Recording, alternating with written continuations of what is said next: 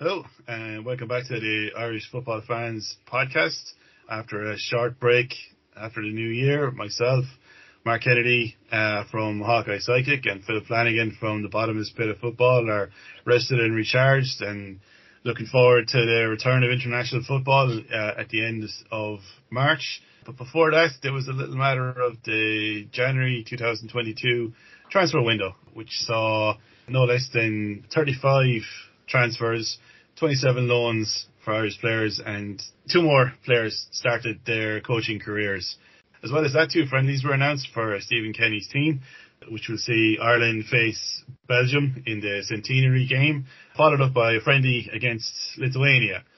We'll have a, a brief chat about that at the end of the episode, building up to a bit more comprehensive discussion uh, closer to the, the games themselves in March. Mark it's good to talk to you again. Uh, how are you both doing? All good now, Joe. Um, best wishes to everyone for the year ahead. I don't know if I can say Happy New Year. We're into February now, so, but uh, yeah, you know what I mean. Ah, Happy New Year, everyone. okay, so as I said, there was uh, 35 transfers uh, for Irish players uh, across the month, uh, beginning with uh, Daniel Cleary signing for St Johnstone and right up uh, until just yesterday when Kieran O'Hara was announced to have signed for Fleetwood Town.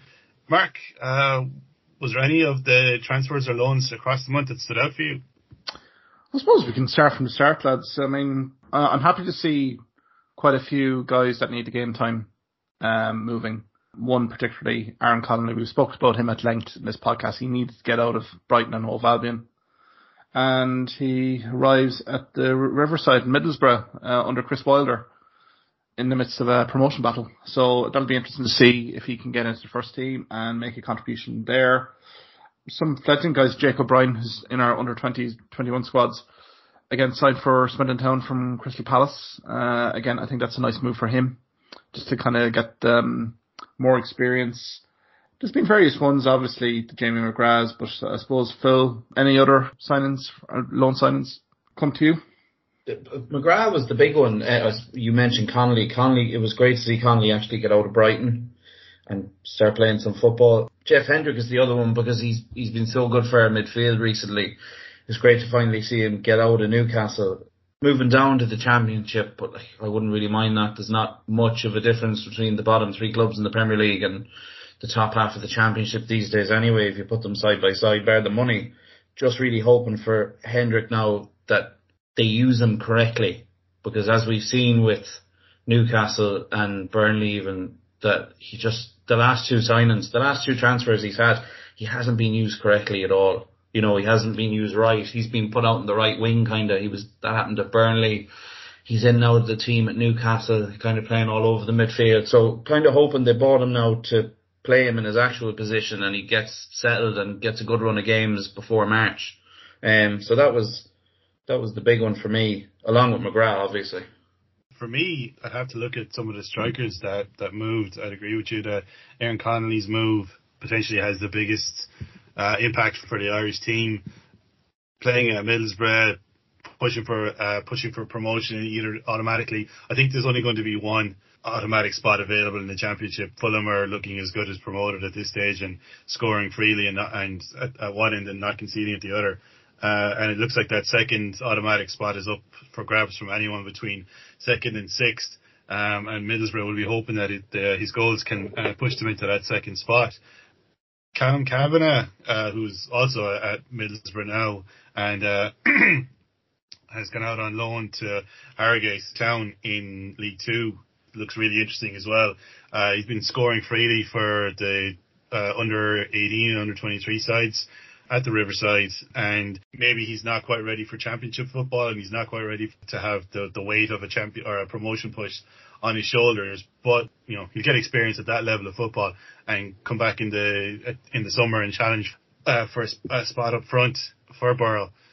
One other one that, that caught my eye, and again, it's a striker, and it's Ryan Cassidy going on loan from Watford to Bohemians ahead of the new League of Ireland season. You know, he went out on loan last season, scored a couple of goals, but unfortunately picked up a nasty injury and was only just, had only recently returned to, to full health um, and was uh, back playing for their under 23 side. They've lost a couple of players in the um, the close season um, and are looking to to rebuild or to, so that they can you know push on this season and push on to maybe challenge for a spot in Europe, which they're going to miss out on this uh, in in the summer.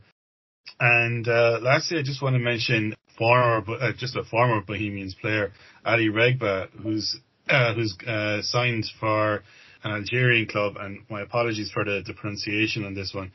Shabab Riyadi de Belou is that? Almost certainly the first Irish player to play for them.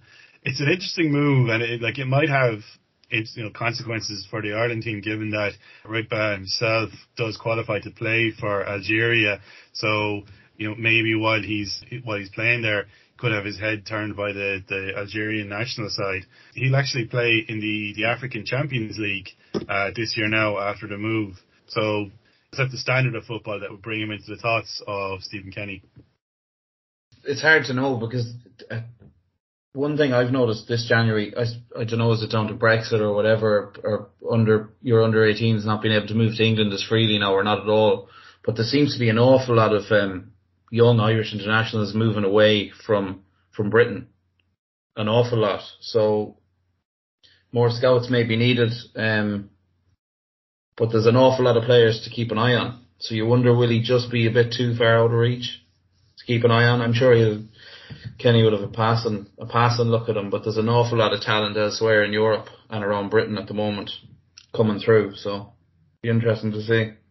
Yeah, we thought when um, Sim St. Pat's defender, James, uh, and again, my apologies if his name is, is mispronounced, James uh, Abankwah signed for Udinese, that that would be the biggest transfer involving an Irish and Italian teams in this particular window. Now, James is actually going to spend the first half of the season on loan at St. Patrick's Athletic until June so he can complete his leaving cert.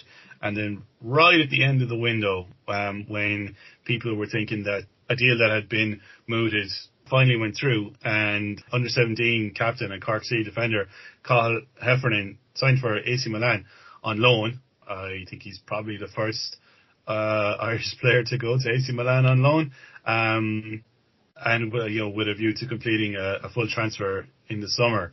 Um, now, we've mentioned Brexit, and that it means that players uh, who are under 18, uh, so won't be able to uh, go or you know in most cases, uh, players born in Ireland who are under uh, 18 years of age um, won't be going over to sign for academy teams, and we could start to see them signing for teams across mainland Europe.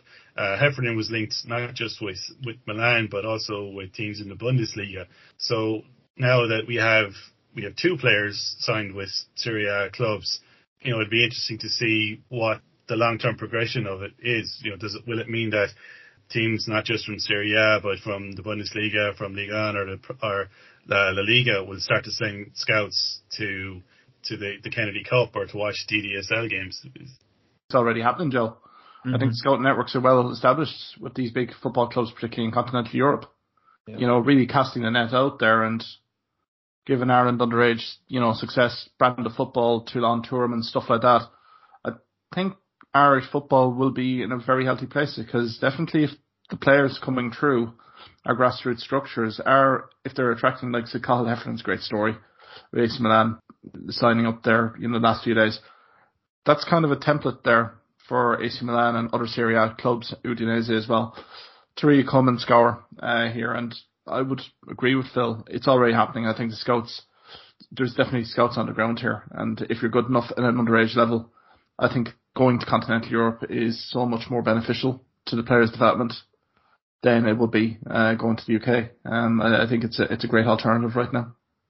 I'm sure there there's boots on the ground already having a look at some of our top talent. And Mark brought up the Toulon tournament. Like that was one thing Kenny pushed for to go to that tournament, and that's it puts your youth in the spotlight. It's one of the top youth tournaments in the world. There was probably scouts there, and they thought, well, we like to look at these these underage lads. Let's go have a look in in their domestic league. So yeah, could be something that gets bigger and bigger. I'd imagine. Actually, it was 2019, Phil. Um, they played Mexico, Bahrain, Brazil, and China. Yeah. So you know, again, that's great exposure for the guys. Yeah. I actually I wasn't overly impressed with the performance in that tournament. I thought we played well against China, and I think China actually sent their under 23 team, but then we struggled to score for the rest of the tournament, and Mexico beat us twice, uh, once in the groups and once in the uh, in the knockout stages. Uh, uh, we didn't score against Mexico, and I did do remember thinking at the time that, okay, look, Mexico, they've uh, they always have a a very strong underage and senior setup, and we do struggle to beat them at any level. Um, but playing them twice in such a very short space of time, we didn't seem to have learned anything from the first game. Uh, but look, um, it was just it was just my opinion uh, after the tournament, possibly a bit hypercritical. I did think overall we played well, and I remember Conor Ronan uh, especially stood out for me in that tournament. Uh, yeah, just looking at players that we would consider for uh, first team footballers for the senior team. Uh, I think Jeff Hendricks moved to QPR. The situation at Newcastle seems to change almost on a, a week to week or a day to day basis, and it did look like he was out of favour with uh, with Eddie Howe. Um, they did sign some midfield players in the transfer window, so going to QPR again, uh, like like Aaron Connolly going to Middlesbrough, a team that are pushing for uh, automatic promotion. It's you know he did play championship football at the start of his career with Derby, and he was uh, definitely well able for it. Even though he wasn't playing regularly for Newcastle, he seemed to be uh, still one of the best play or one of the better players uh, in Stephen Kenny's team. I am, you know, watching the move to QPR with interest. Exactly, uh, Joe joining Jimmy Dunne as well. Has been playing outstandingly well for QPR this season at the back. Uh, I don't know if he's a dark horse for any squad inclusion anytime soon. But again, it's going from an environment where it's a relegation battle where you're now getting into the midst of a playoff uh, promotion push. And I mean, you saw Conor Hourihane with Swansea last season, you know, revitalised uh, a player's career. So uh, we'd hope Jeff Hendrick, you know, provided, um, provided QPR and the management to play him in the right position, attacking midfielding role. I think there's no reason why QPR can't be really challenging for the playoff spots uh, come May. Yeah, the, the uh, our midfield is starting to look really healthy and could be looking really good by the end of February if if McGrath and Hendrick hit the ground running like Hourihane is, is doing seriously well at Sheffield. Alan Browne is having a good season. Josh Cullen is having a good season. So you throw in McGrath and Hendrick into the mix there and you've got, you know, you've got five good midfielders all potentially playing well, potentially playing regularly. Um, so that's a huge plus as well because it's options. You know, it's, it's, it's options in formation and it's options in resting players as well. Uh, looking at the other side of the transfer window, were there any players who didn't move that you thought should have moved um, and are now, you know, facing an uncertain future for the next six months until the, the transfer window reopens in, in June? Joe, I would have probably said Idah up until about maybe three to four weeks ago.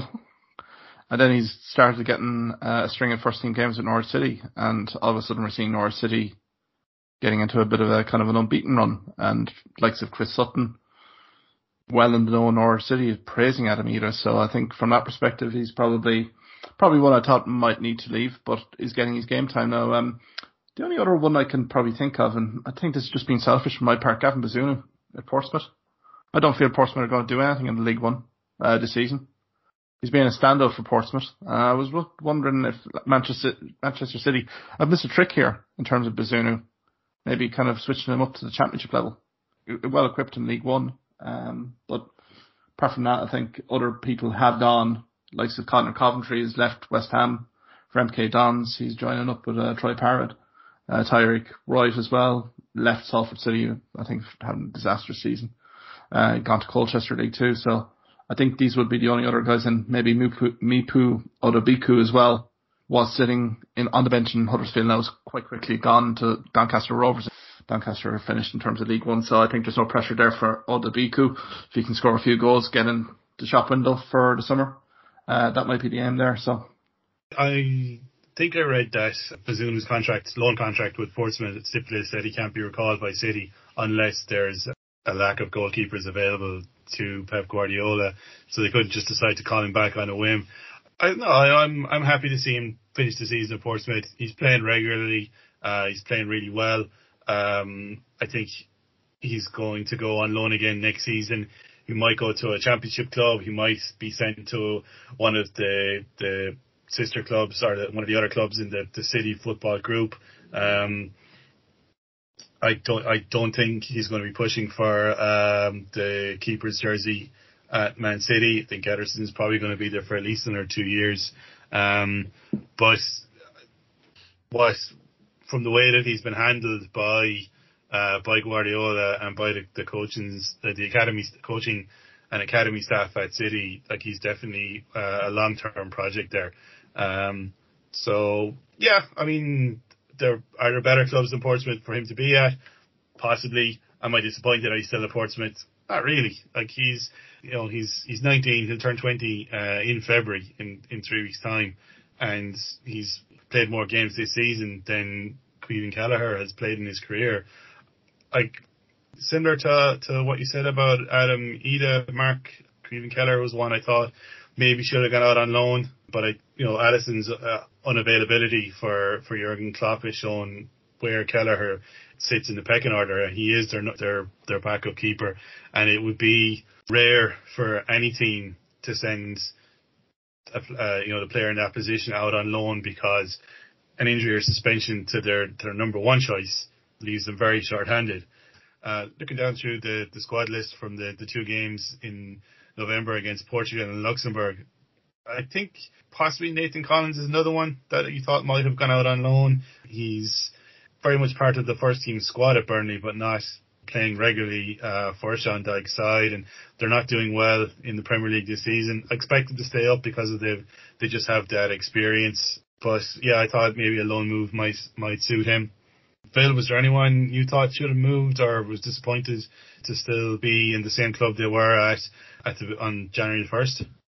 Well, I think just going back to Mark's point, I think we all thought about a month ago or less, we all thought Adam Idah should get out of Norwich as quickly as possible. But he's obviously he's got his two or three games and he's he's impressed. He's got his his goal, his assist, and I'm sure he's had a conversation with the manager where he's be, he has to have been given some assurances that he's going to get a certain amount of minutes because I don't think he would have stayed otherwise because he's at a critical juncture in his career now. He sees Connolly moving to Middlesbrough and he's thinking I don't want to fall down the pecking order eh, for the the senior team anymore, and he needs games. So, um, you don't know is he doing the right thing. You would hope he got assurances. Um, I was surprised Omobamidele wasn't spoken of at all really in January, because he doesn't seem to be getting that much game time either. Um, just in and out.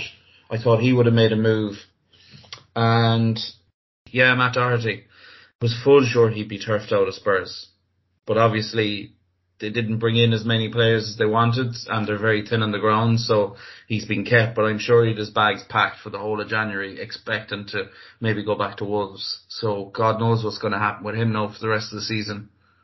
Doherty does seem to be getting regular game minutes though. It's himself and Royal, isn't it?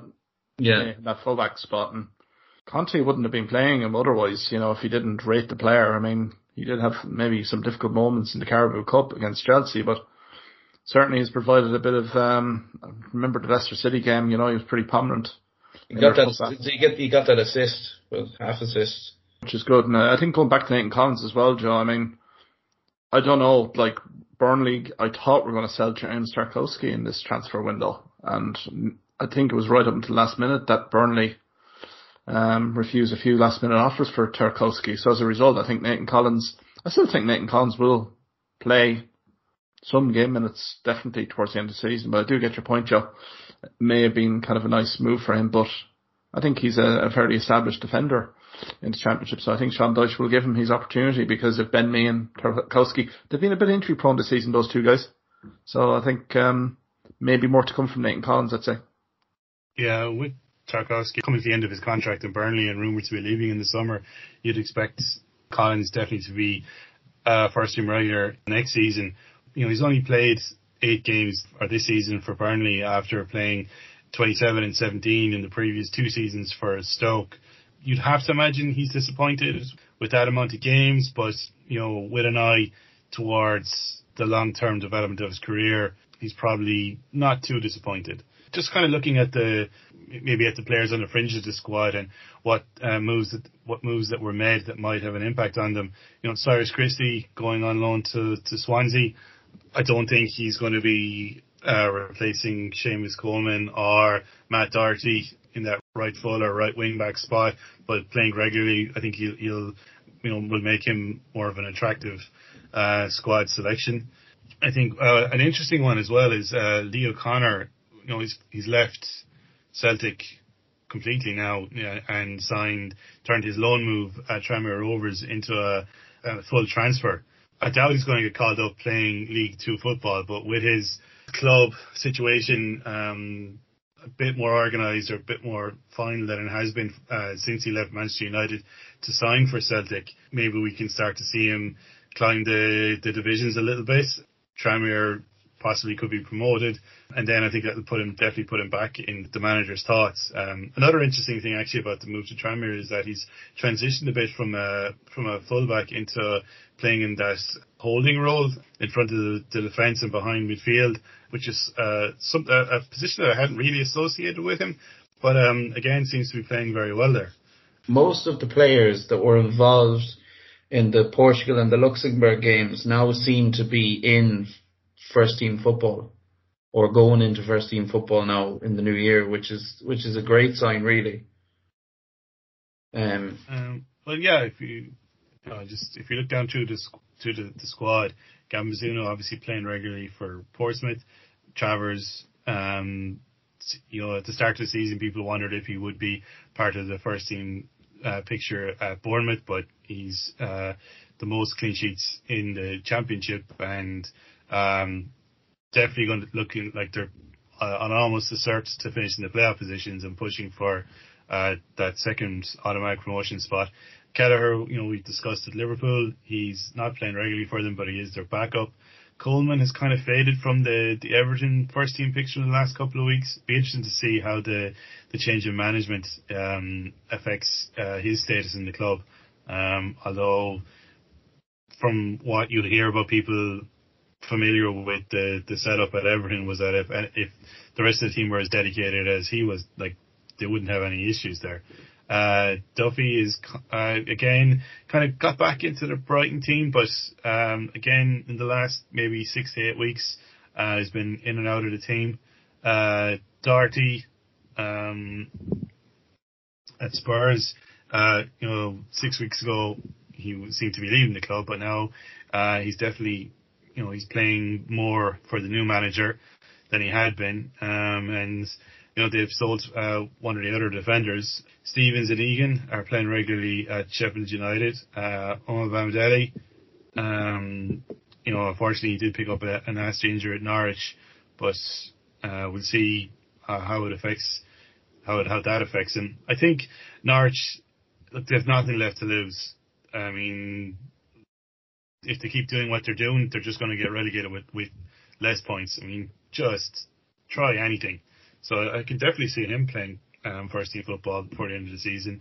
Manning is playing regularly for Swansea. You know, Collins we've discussed that Burnley hasn't played uh, much this season, but we do think that you know in the in the long term um, he will be part of the the first team picture.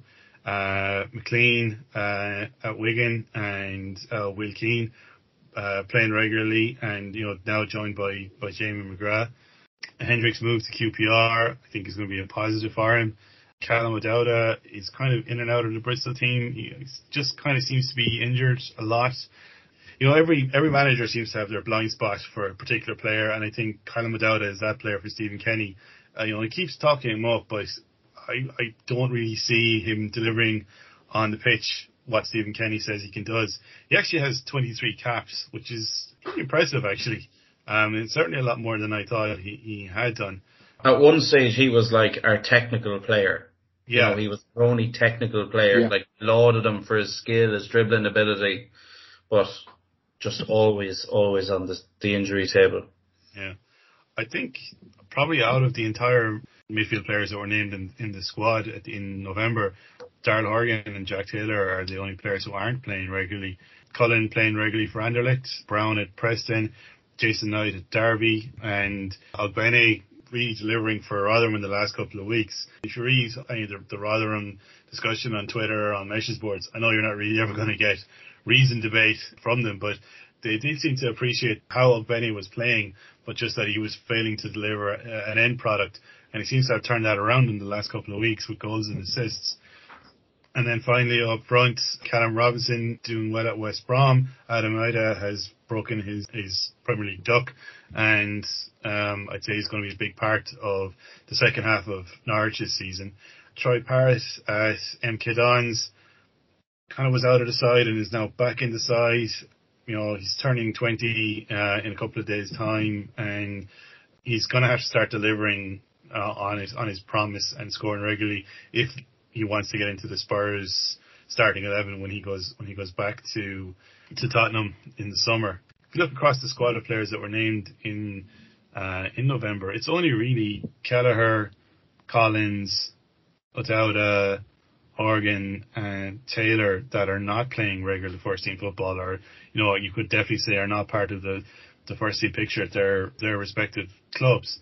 So yeah, I think we're definitely in a stronger position than we were 12 months ago and I suppose that leads things nicely into the two games that uh, were announced by the FAI for the, the end of March. Um, we're going to be facing the number ranked team in the world, Belgium, on Saturday, March 26th.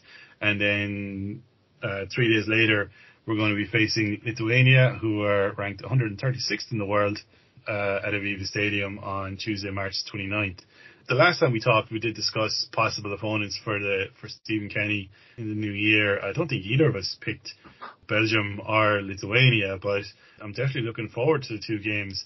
Now, Belgium apparently will not be bringing all of their superstar players. We might not see Kevin De Bruyne or Romelu Lukaku playing, but they're the number one side in, in in the world for a reason, and they're going to be among the favourites for the World Cup in November. Mark, what did you think of the the two opponents?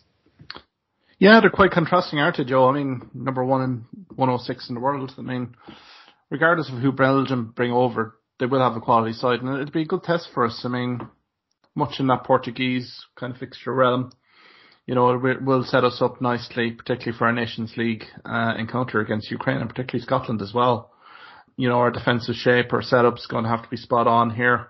Hopefully, we can see a little bit more intent, you know, with our passing, particularly middle third little bit of final third end product. So I think regardless of who Roberto Martinez does uh, assemble there, I think that will be a very good exercise. And as regards to Lithuania, like they're 106 in the world now. I mean, their qualification campaign was pretty disastrous. They had one win, and that was against Bulgaria, 3-1, and that was on the third, third last fixture. But I mean, some of the stats, they scored four goals, conceded 19. They only have 38.25% possession according to lovely UEFA.com website. And to be honest with us, guys, we should be looking to really hammer home a good win here. Good confidence booster before Nations League. So maybe the Lithuanian angle is we're going to be facing Ukraine and Armenia. Um, but I'm not sure if that is going to be the real tail of the tape when we meet Armenia and also Ukraine. But maybe it's a good confidence boosting win there. I would expect a few goals going in against uh, Lithuania for sure. Uh, no Northern Ireland put four past them in Vilnius and also they won the home leg 1-0 as well, Northern Ireland in Group C. So I think all in all, two contrasting fixtures, but two nice t- different tests, I think. One from the defensive side and one from the attacking side. Yeah, I think there um there are a couple of clever fixtures because obviously we want to keep that momentum going and that bounce from the last few games, Portugal and the Luxembourg game. So getting a big name in to play first, getting buns on seats and really putting it up to challenging ourselves against one of the best teams in the world. It's the right thing to do. And then coming off the back of hopefully some sort of positive performance, playing a team like Lithuania who you would expect to score goals against. So I think they're cleverly, they're, they're, they're two good picks for friendlies, I think. Uh, I, I'd agree with that.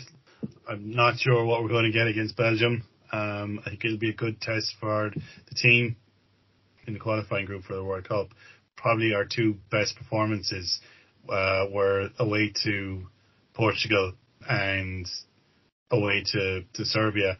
The two home games, I know we got a, a, a draw in both, um, but I, I felt that we could push on for a win, especially against Serbia. And so, yeah, look, we've been playing against a similarly high ranked side, and you know, it'd be nice to get a, a win um, in front of the home fans as well which is still overdue. And if it doesn't come against Belgium, you'd have to imagine it's going to come against Lithuania. We haven't played them in a while. Uh, the last game was in 1997. The only thing remarkable about the game was it was our first away win uh, against a side ranked higher than us in a competitive international since FIFA introduced the new ranking system in 19, late 1993. The win against Italy in the World Cup uh, only less than 12 months later was uh, was officially uh, on neutral territory. When the squad is announced, we'll discuss the games in, in greater detail. Joe and Phil, uh, do we expect any dark horse picks here from Stephen Kenny, or do we expect him to go a bit status quo? I think Conor Ronan. Um, like if I could pick anyone to come into the team, I think Conor Ronan's performances and certainly some of the goals um, that he's produced in Scotland this season um, was would lead me to believe he's going to be part of the setup. If I wanted to go for a real wild card, maybe Festy Ebosele from Derby.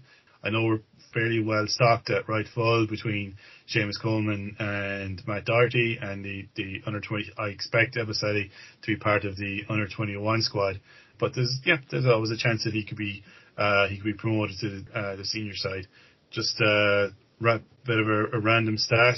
If Stephen Kenny grants a debut to, to three more players, then he'll have he'll have equalled the number of players that um, Brian Kerr gave senior debuts to. Uh, like a new signing, uh, Dara O'Shea on the way back. Yes. Awesome. So good to yeah, see him getting back. It'll be interesting to see. He'll have a new manager. He'll have a new manager at West Brom. You know, will he be part of that new manager's plans for the Baggies? I know they've been on a on a, a bad run of form in recent weeks, but they were still in the playoffs. Um, surprised at that second. They, they lost yeah. four over the last five. Still surprised though. Yeah. The only other person I can really think of here, and we didn't really mention it, was Gavin Kilkenny with AFC Bournemouth. No, given all the Bournemouth acquisitions in the last week, he hasn't getting his get first team game, and I think we were talking about guys who may need a loan deal. I mean, maybe Gavin Kilkenny is one of them. He's been out of favour for a little bit, so I don't know about your thoughts there, guys. I mean, seeing a few good signings come through the door there in Bournemouth from Scott Parker, so particularly around that middle third area uh, with Cantwell, a few others. Um, any thoughts there? Yeah, he would have been an interesting player to go out on loan. Uh, as you say, he's not really part of the, the starting 11. Uh, Bournemouth seems to go, get a run on the side and fits the starts. At the start of the season, seemed to be very much in, in Scott Parker's thoughts and was playing um, a kind of role that might have been a little unfamiliar to him. Maybe with Bournemouth, you know, looking, uh, as we said when we were discussing Mark Travers, with Bournemouth looking almost to start for at least a playoff spot, he might not want to change the team too much. On the other side, he might want to keep Kilkenny fresh for the, the running at the end of the season. I don't know if he'd be called into the senior squad at the moment, and I think he's possibly more likely to be part of the under 21 team uh, when that's announced. I really enjoyed talking about the transfers for Irish players uh, in the January 2022 transfer window. Uh, I'd like to thank Mark and Philip for joining me. Uh, you can follow Mark on Twitter at Hawkeye Sidekick, or you can follow Philip at Philip J Flanagan. As we said, we're going to discuss the two friendlies against Belgium and Lithuania in greater detail in March. But before that, we're going to we're going to record another episode before the end of, of February, just covering a, a, blog post I wrote towards the end of 2021, inspired by a comment made by Ken Early on second captains, saying that he uh, he barely played anyone under the age of 27 and barely brought a new player in in the five years uh, the Italian was in charge. And we're just going to go through the players that were given debuts, maybe by the last three or four managers, do a bit of a compare and contrast. Who has who's been the biggest success and as I said with Stephen Kenny, not too far behind Brian Kerr in terms of players given their senior debut. How do we think he's going to be remembered for the players that he's brought into the, the senior side? Uh, I look forward to, to talking to you both soon. Thanks, John. Okay. Thanks for listening, and we'll talk to you soon. Bye bye.